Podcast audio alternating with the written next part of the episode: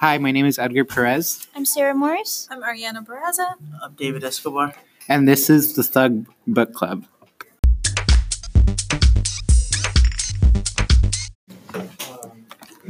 Before we start, I'll give a brief summary about chapters 12 through 15. We are introduced to a new character who is named DeVante, and we find out that he's hiding from the local gang, the King Lords. Maverick, Starr's dad, helps DeVante and hides him from the gang by moving him to Uncle Carlos's house.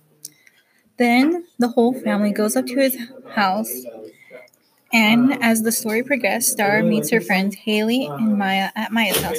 A conversation between Hailey and Starr occurs, which results in Hailey leaving. And Maya and Starr gain a better relationship because of how they can relate to having experience where Hailey made racist remarks towards chapters 15 ends with the perspective that Starr and her family might move away from Garden Heights if her mom is hired for a new job that she applied to. So, oh, book impressions. So far, I have enjoyed the book. I didn't think I would enjoy this book, but it is a good book. The book covers a topic that has been talked about, but it, it is done differently.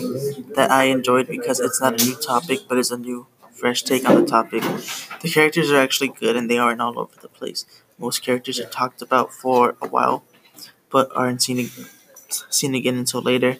The book overall is a good book, and it has its own little things that makes it feel new, while being a topic that has been talked about for quite some time. The Hate U Give describes a scenario that is very similar to what people today call fake news. Khalil was thought to be a drug dealer, to which the public majority translated that Khalil's death was justified for dealing drugs.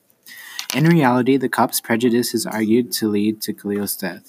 Both Starr and Khalil were harmless, emphasized by the book as describing them as kids.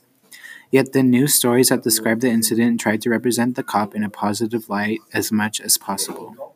When Starr's mom, Lisa, finds out about Starr and Hailey's fighting when hanging out at IHOP, Lisa provides this important advice.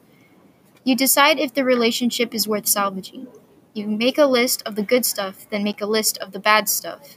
If one outweighs the other, then you know what you gotta do. I find this to foreshadow Starr's decision and whether she will continue to be friends with Hailey. Already, Maya's Thanksgiving story has conveyed a verdict on the two's relationship, or at least to me. Hailey is convincingly racist.